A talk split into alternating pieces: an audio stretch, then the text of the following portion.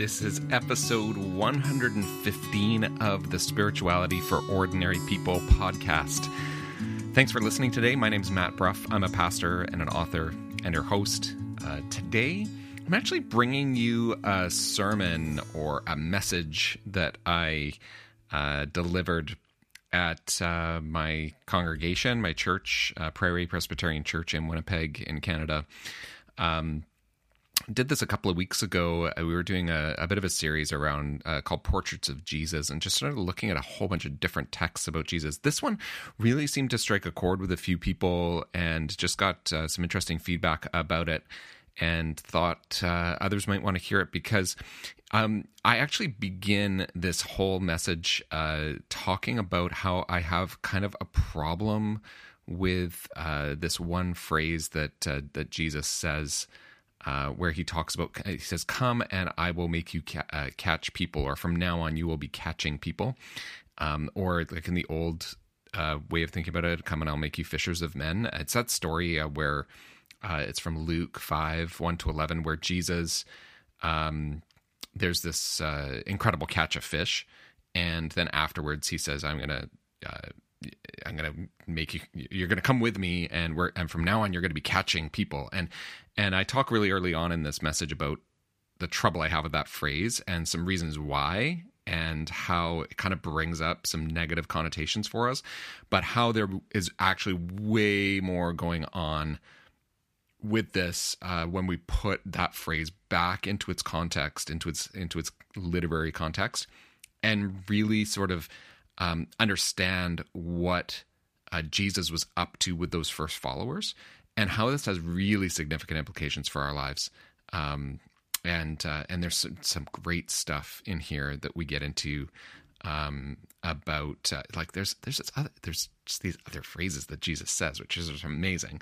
Um, like he says, "Put out into the deep water," um, and and so we can think about like going out into the deep waters uh, of of our lives and and doing that with Jesus. So anyway, there's really cool stuff in this story that uh, that sometimes it kind of seems like like is Christianity really about like catching people? Is that really what this is? And and if it is, then how do we actually understand that? Because maybe maybe it's about a different kind of catching, or um, how is it that we may be caught, uh, or um, uh, uh, even captivated as another way that I talk about it in this in this message. So anyway, I hope you'll give this a chance and give it a bit of a listen. Um, and uh, yeah, maybe this is maybe maybe there'll be some phrases in here that will be meaningful for you as well. I really enjoyed working on this message, and um, yeah, I hope you uh, receive something that you need to receive today from it. Thanks for listening. I really don't like it when Jesus says, from now on, you'll be catching people. I don't know if that kind of gets at anybody else, but it, I there's a problem with it. There's a problem with it. Catching people? Uh, some of us might also have like the old fishers of men or I will make you fish for people. Luke's version doesn't say fishing, it says catching. Um, and then maybe even, you know, irks me a little more. So what are we supposed to do? Like go out there and, okay, I'm gonna, I'm gonna catch people, I'm gonna get people and, you know, get them in this net, trap them so they can't escape. Like that seems to be the connotation it has. And sadly, actually, this, uh, this text, I think, is uh, often been connected to evangelism. Like evangelism is uh, simply sharing the good news, and but it's it's bound up with this idea often of getting people like invasion of the body snatchers. Is that what's going like getting people and trapping them? And now maybe I'll trick them and tell them about the good news, you know? Like that's like it's a bait and switch, like literally, right? The bait and switch fishing. It's a problem. We, we might have a real problem with that Maybe others don't, but I just kind of see this as like, ah, I don't know. Is that actually what we're being asked to do? Trap people for Jesus?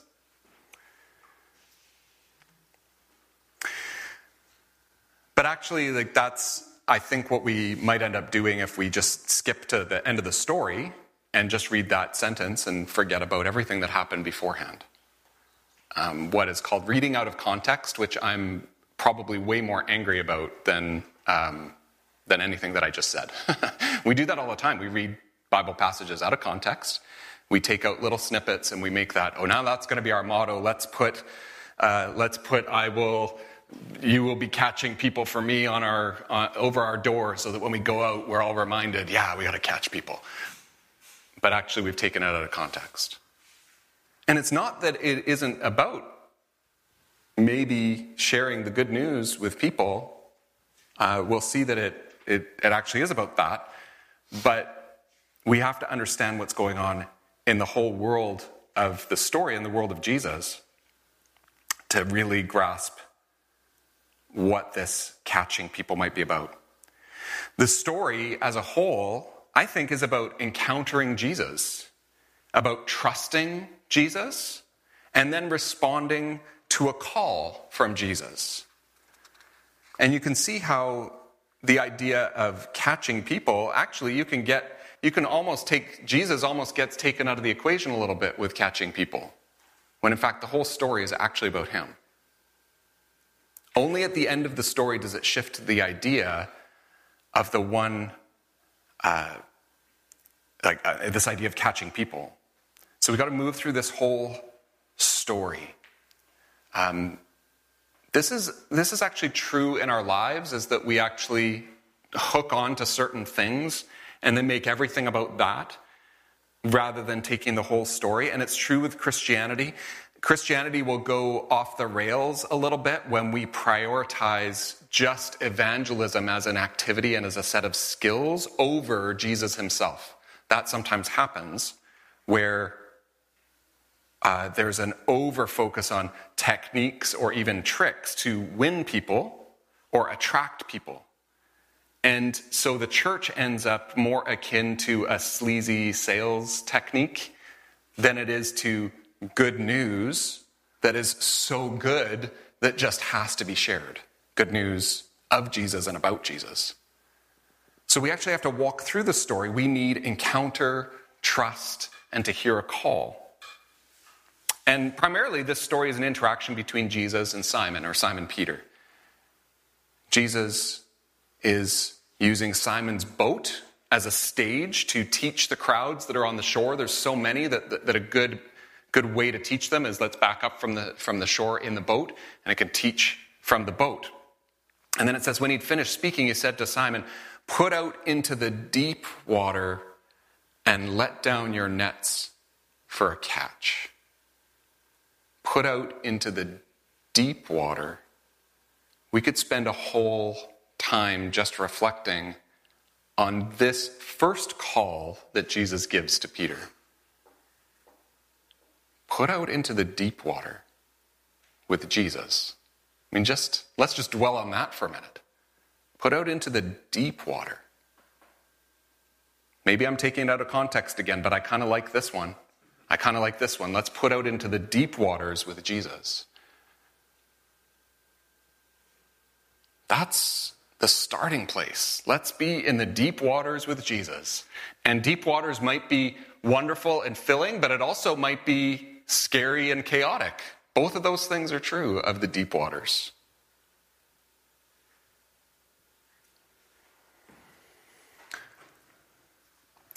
Simon answered him master. And is he his master yet? Uh, this is the this is also could just be translated sir. It could just be a, a, a term of respect that he says. He could just be saying, "Sir, uh, we've worked all night long, but have caught nothing." Uh, back then, at night, you went fishing in the deep waters. That was the best fishing at night was in the deep. If you were going to fish during the day, which was going to be probably pretty unproductive, You would fish in the shallows. You wouldn't go into the deep during the day. There was not much chance of getting anything there. Um, but you fished in the shallows during the day. This is the daytime. After a long night of fishing, Jesus says, Let's go to the deep waters for a catch. And Simon says, We were there all night and caught nothing. Again, let's just dwell on that for a minute. Jesus invites us, Come to the deep waters with me. Come to the deep waters with me. And what do we say? Well, we've already been there. That didn't work. Forget it. Uh, I've been in church my entire life. Yeah, okay. And, oh, come to the deep waters. Okay. Yeah, okay. What's, what's the real message here? What's the real message? Come on, Jesus. Like, tell me what I'm supposed to know. Give me the four step plan. Right? We can be cynical. I've already been out there all night, and actually, I caught nothing. So, what are you talking about, Jesus? Right? We still do this. We still do this. We're, we get cynical about our faith and about our relationship with God. Jesus invites us come out to the deep waters with me for a catch. I've already been there. Didn't, didn't really work. But Simon, to his credit, does not stop there. Right? He doesn't just say, forget it, no, like sometimes we do. He also says this But because it's you, okay, we'll go. Jesus says, Come to the deep waters with me. And he says, Well, that's not going to work. But if you say so, okay. And so you see what's there is this is now going from just an encounter with Jesus to now a level of trust with Jesus, right?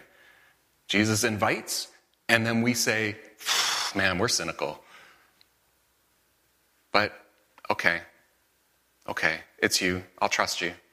I'll trust you. I'll go with you. I'll let down the nets like you said.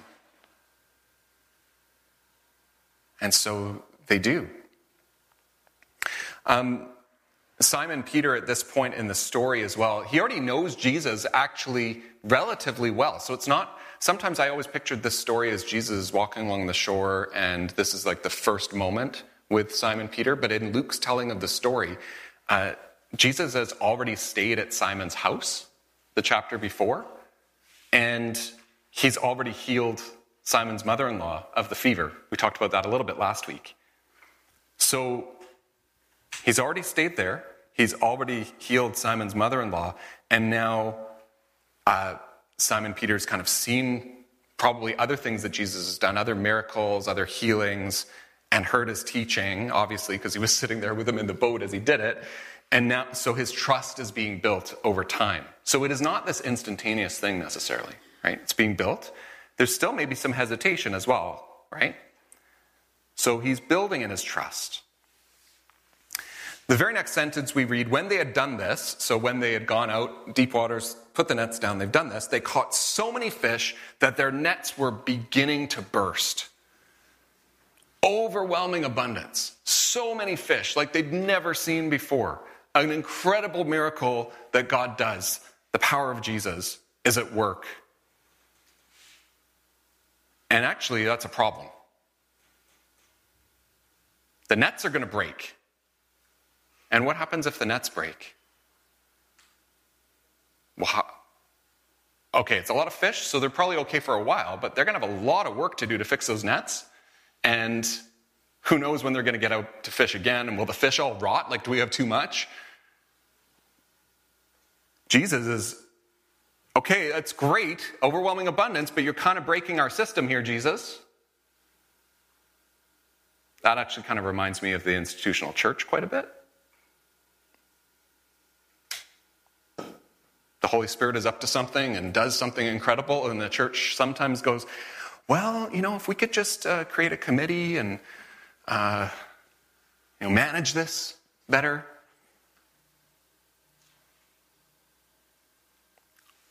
problem. Jesus, the system is overloaded. Jesus shows up, and it's too much of a good thing. It's overloaded. And now, to be fair to the, to the fishermen, they signal to their partners in the other boat, come and help us, right? We don't want our nets to break. They were to the point of breaking, but they didn't break. Uh, they came, they filled both boats, and the boats began to sink. If you thought broken nets were a problem, if they lose their boats, that's a really big problem. Like, get back to shore. So they got back to shore, they made it, but only just. It's still too much even for a second boat. And this is the point where Simon Peter, he, it says that he saw it, so he takes it all in. And then he fell down at Jesus' knees, saying, Go away from me, Lord, for I am a sinful man. Now, is this, a, is this an act of worship, bending down on his knees, falling down, and then a theological statement? Right? Is he recognizing, oh my goodness, this is God with us? And so, and I'm just a sinner. I am down here, and this is God up here. Is that what's going on, or is it something else, perhaps?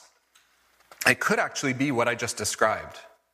Uh, many biblical commentators will say that that's exactly what's going on with Simon Peter. He's recognizing, beginning to recognize who Jesus is. Maybe not fully, but he's starting to get it. Or they might say, uh, Jesus has already been recognized as a teacher and a healer and an exorcist, but um, this miracle takes him into kind of a new category of sort of the category of Elijah, maybe, as like one of the prophets that did these, these signs and wonders that were beyond um, healings. There were other people who could do healings, maybe not as much as Jesus, but we haven't seen things like this since Elijah and maybe Moses, you know, the parting of the Red Sea, like those kinds of things, control over, uh, over the natural world. Maybe he's that level of prophet. So he might just be going up a level, maybe. But there could also be another way of reading this, might be to recognize that Jesus is now on Simon Peter's turf. Okay? He's fishing. Jesus is healed, he's taught, he's cast out evil spirits. And maybe Peter sees all of that and thinks, well, that's, that's all good. It's actually kind of a spectacle. It's amazing. Uh, but it's also in the religious and maybe the medical realm. And back then, there was a real blending, overlap of the two, right? And so maybe Simon saw all of those things and thought, well, that, that's great over there.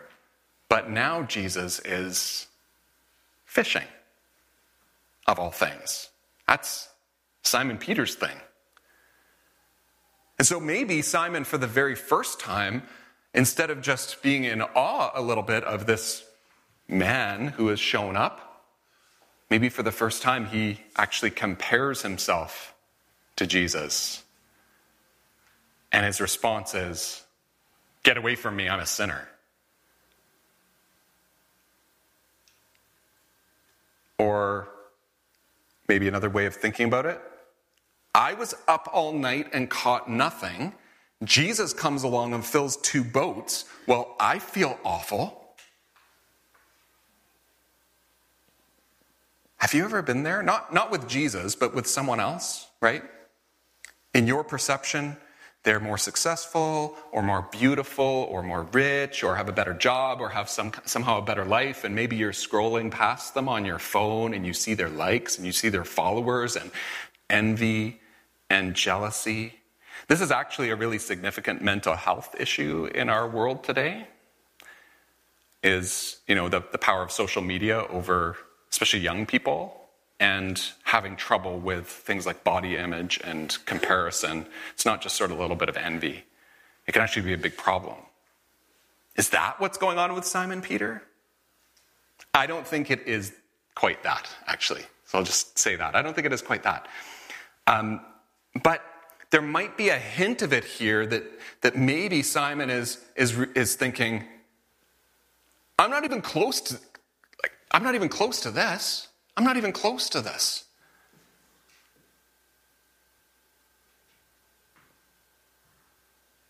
I think the big difference between what is going on for Simon Peter and maybe us, if we're comparing ourselves to someone we admire, the big difference is Jesus is right there. Jesus and him are interacting with one another. It's not just a, an admiration from afar. So maybe Simon is just really honest. The catch of fish is overwhelming, and he's actually overwhelmed by Jesus. Jesus is overwhelming. And so his response is, is more like, I am not worthy to even be in your presence. And that might be about he's recognizing him as God or as a prophet, but it might also be I'm just recognizing, wow, I'm a, I, I'm a lousy fisherman. like, this guy's amazing. There's no way I could do anything like this. And actually, as a follower of Jesus, as he becomes the primary follower of Jesus, actually, I wonder if that stuck with him a little bit into the rest of his life, thinking, I'm seeing what, how am I supposed to do the kinds of things that Jesus did or the kinds of things that Jesus is even asking me to do? How, how am I supposed to do that? So these feelings of inadequacy, maybe he's got that. I'm not worthy. But he's actually there with him. And Simon is admitting it. So this is more like the reality of having the person you look up most to in the world, that one you really admire and even envy, and you think, oh wow, like they've really got it together. That, that is the perfect life right there. It'd be like having that person actually present in your life. And, and think about what Jesus already did with Simon. It'd be like that person who you really think is amazing, and you think, I can't believe you came to my house. You spent time with me. You cared about my family. You sat in my boat with me. You asked to use my boat. You did all this, and I'm just me. I'm just me. I'm not worthy of you being here with me. That's what Peter's saying regardless of what his motivations are for saying it, when he says, Go away from me, I'm a sinner, I don't think he's trying to make a theological statement about sin or anything like that. I think he's just trying to say, well, I'm not worthy of you being in my life, even, and here, and here you are. Oh my goodness. And, and here's the big, big difference with a lot of our human interactions, right? Like if we said that to like think of a celebrity that you love, if we said, "Well, I'm not worthy to be in your presence," like in their head they're probably thinking, "Yeah, you're really not," you know. Um, and uh, and oh, do you want my autograph? Like, let's end this exchange as quickly as possible. Most likely, right?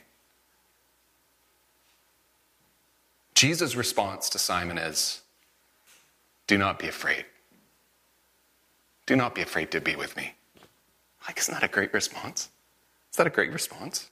It's so good because he actually calls it all for what it is as well. Oh, is it envy? Is it this? Is it that? Fear. You're afraid, Peter. You're afraid, Simon.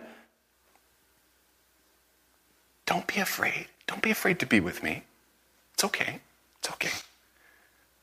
From now on, you'll be catching people. Is this maybe Jesus' way of saying, look, we're in this together now? I, I always read this as, you know how you catch fish? From now on, you'll be catching people. It's actually not a great object lesson. I don't think I don't know if you sense that with the children's story. It's like, well, really? Is that how, is that the connection we're making? I wonder if instead he's saying, you're like you're with me now, right? He's not trying to do an object lesson. He's just trying to say, I'm catching people, and from now on, you're going to be doing that too with me. Don't be afraid. Don't be afraid to be with me. Go in the deep waters with me. We're in this together now. And actually, that just idea of being in this together with Jesus, that's actually something Simon Peter probably could really relate to. Because commercial fishing in that time, especially and even now, is a team sport. It was a no-brainer. Our net's breaking. Call the partners. Get them out here. Okay, the ship, the boats. How do we work together? Because the ships are sinking. Like it's all about working together. And this is actually a huge lesson for the church too, because a lot of times, if we've made this about evangelism, We've made that a solo activity and said, well, you have to go out into your life now individually and figure out how you're going to share your faith and catch people and do all. And actually, if you look at the scriptures, it's barely ever a solo activity. Almost always together. Let's figure this out together. How do we do this? You'll be catching people with me. And the implication that Jesus is saying here is he's saying the same way that I just caught you. The same way that I just caught you, you're also going to catch people. Now, caught, that word is still kind of our problem. Still kind of our problem because it kind of feels like trap. So, a little more on that word to close uh, before we uh, continue with our, uh, the rest of our service. A little more on that word, caught. Um, let's just think what, what actually happens to Simon Peter and us in our encounter with Jesus? When we are encountered with Jesus, we're caught somehow. We're caught somehow. Uh, that word is used uh, in this place and it shows up in another place in the New Testament, but it's not a super frequent word in the New Testament. Um, the one place that I thought was really interesting is in 2 Timothy. And it's, it's a great part of, of that letter uh, toward the end of chapter 2, where well, I'll just read it to you because it says, it says this. It's just great. Have nothing to do with stupid and senseless controversies. this is good advice. Uh, you know that they breed quarrels. And the Lord's servant, uh, meaning the reader, us, the Lord's servant, must not be quarrelsome, but kindly to everyone, an apt teacher, patient, correcting opponents, so there can be opponents, correcting opponents with gentleness. Do we see a lot of that going on? Okay, that's just the setup. And it says, God may perhaps grant that they will repent, the opponents, and come to know the truth, and that they may escape from the snare of the devil, having been held captive by him to do his will. That's the same word as this caught, is being caught is, is the same as being held captive by the devil to do the real opponent's will. Isn't that interesting? So there's kind of, you can be caught by Jesus or caught by Jesus' opponent to do the opponent's will. So if being caught by the opponent means that you're doing his will, being caught by Jesus means to be doing his will. And those are your choices. Those are your choices. So that's one way of thinking about it. Here's another way, and this is the way that I love. This is the way that I love. The usage of this Greek word, there are three ways of using this particular word that are listed if, if you look in like a Greek English uh, concordance. The first one is capture alive, okay? To be caught, right? We caught the fish alive. Um, the other one is capture for life. That would be similar to the way Timothy's usage is, right? Like you've been, you've been captured for life. Um, the third one, enthrall. Wow, where did that come from? Enthrall. Well, we have this in English too. I was held captive by her beauty. Right? I was captivated by the play that I saw. Right? Held captive. I love that usage. I love that usage. From now on, Jesus says, You will be catching people with me as I have been capturing you catching people, captivating people, as you have been captivated, even to the point of saying, I can't believe you're here with me. I'm not worthy. This is incredible. As you have been captivated by me, so you will help others in being captivated as well. Enthralled by Jesus. Isn't that a great way of thinking about this? This is the call. This is the call that we all have.